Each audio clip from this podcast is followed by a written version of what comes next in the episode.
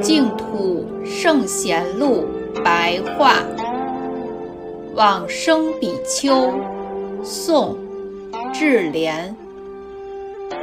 智莲不清楚他的出身，居住在浙江上虞县的化度寺，天性厚道朴实，是非好坏从不挂在口中。周遍各地，参访禅宗道场。晚年时，一心一意求生西方净土。南宋宁宗庆元元年（公元一一九五年）秋天八月，毫无病苦，忽然告别大众说。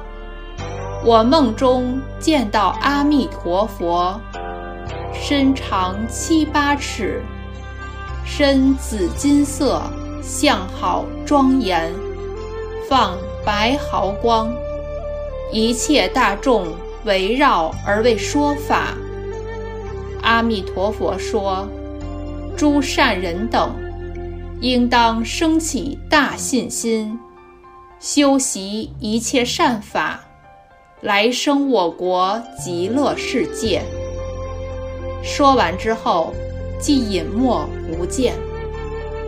我既然已经见到了佛，往生净土是必然的事了。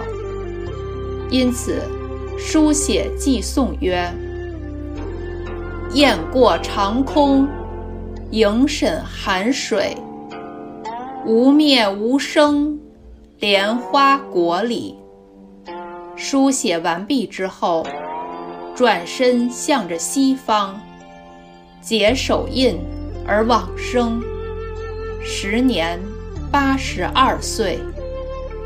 出自《乐邦文类》。